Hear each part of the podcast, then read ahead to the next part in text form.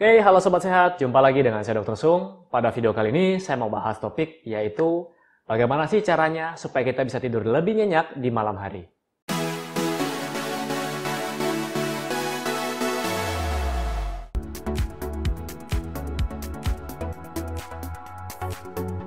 Oke, Sobat Sehat, setiap orang memiliki tingkat mengantuk atau kantuk yang berbeda-beda. Mungkin Anda yang sedang menonton video saya ini sedang menontonnya di jam 1 pagi. Terus teman Anda lagi tidur di samping Anda dan Anda bilang begini ke teman Anda. Kamu itu kok tidur terus? Tidurnya lama sekali. Coba lihat saya. Jam 2 tidur, jam 5 sudah bangun. Dan saya sudah tidak mengantuk lagi. Mungkin beberapa di antara Anda pernah mengalami hal ini atau sekarang sedang mengalami hal ini. Apakah menurut Anda itu baik? Nah, jadi saya akan membahas itu semua di video kali ini. Manusia membutuhkan waktu tidur 6-8 jam. Ketika Anda yang hanya tidur 3-4 jam dan Anda sudah merasa cukup, atau harusnya Anda berhati-hati. Bukannya menghindar teman Anda yang tidur 8 jam, mereka malas, tidak. Ketika jam tidur Anda sudah mulai sedikit, dan Anda tidak bisa tidur lagi, berarti tubuh Anda sudah mulai mengalami penuaan. Nah, kenapa? Di dalam tubuh kita terdapat namanya ritme sirkadian yang mengatur tubuh kita secara fungsional dari pagi hingga malam atau 24 jam.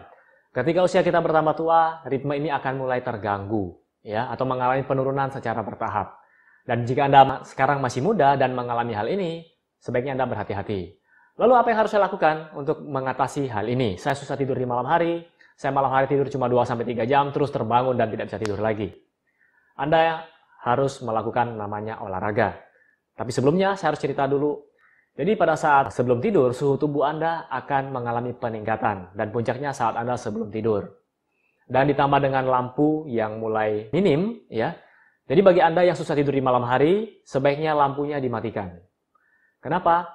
Pada saat lampu dimatikan atau minim cahaya yang masuk ke dalam retina atau masuk ke dalam mata Anda, otomatis otak Anda akan merespon dengan memproduksi hormon melatonin.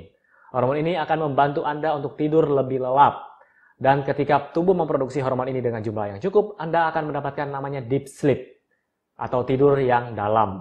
Banyak orang tidurnya tidak tenang karena mungkin yang pertama mereka sebelum tidur mereka bermain HP, nonton televisi, ya. Jadi hal ini akan membuat produksi hormon melatoninnya terganggu.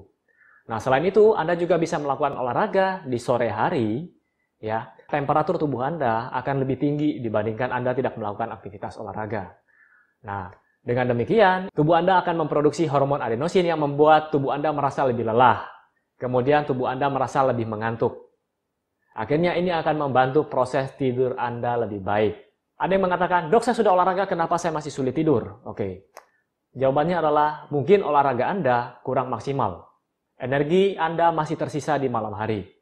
Jika Anda melakukan olahraga, lakukanlah dengan baik, dengan benar. Kalau butuh personal trainer atau butuh coach, sebaiknya Anda Ya, kalau bisa Anda membayar seorang coach yang mengerti tentang bagaimana olahraga yang baik.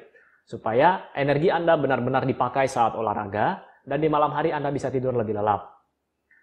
Apakah ini berlaku juga untuk orang tua? Jawabannya adalah ya. Jadi selain anak muda yang susah tidur, orang tua pun dapat melakukan olahraga supaya tidur malamnya lebih baik. Jadi jangan hanya mengandalkan obat-obatan, jadi tidak bisa tidur, Anda beli obat di apotik. Misalnya yang paling banyak sekarang adalah CTM. Ya, CTM ini digunakan untuk obat alergi tetapi memiliki efek samping ngantuk. Jadi banyak orang-orang yang tidak alergi tapi susah tidur membeli CTM untuk ya supaya bisa lebih cepat tidur. Tapi hal ini adalah tidak baik. Lebih baik Anda melakukan olahraga dan matikan lampu saat Anda tidur. Nah, itu tadi adalah hubungan antara exercise dan bagaimana supaya kita bisa tidur lebih enak, lebih nyenyak, lebih cepat.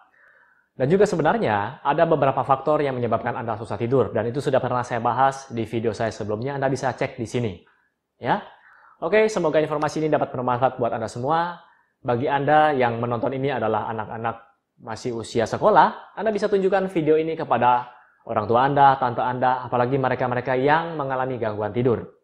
Oke? Jika Anda menyukai video ini, silakan klik like di bawah ini, subscribe, dan share. Ya. Sampai jumpa di video saya selanjutnya. Salam hebat luar biasa.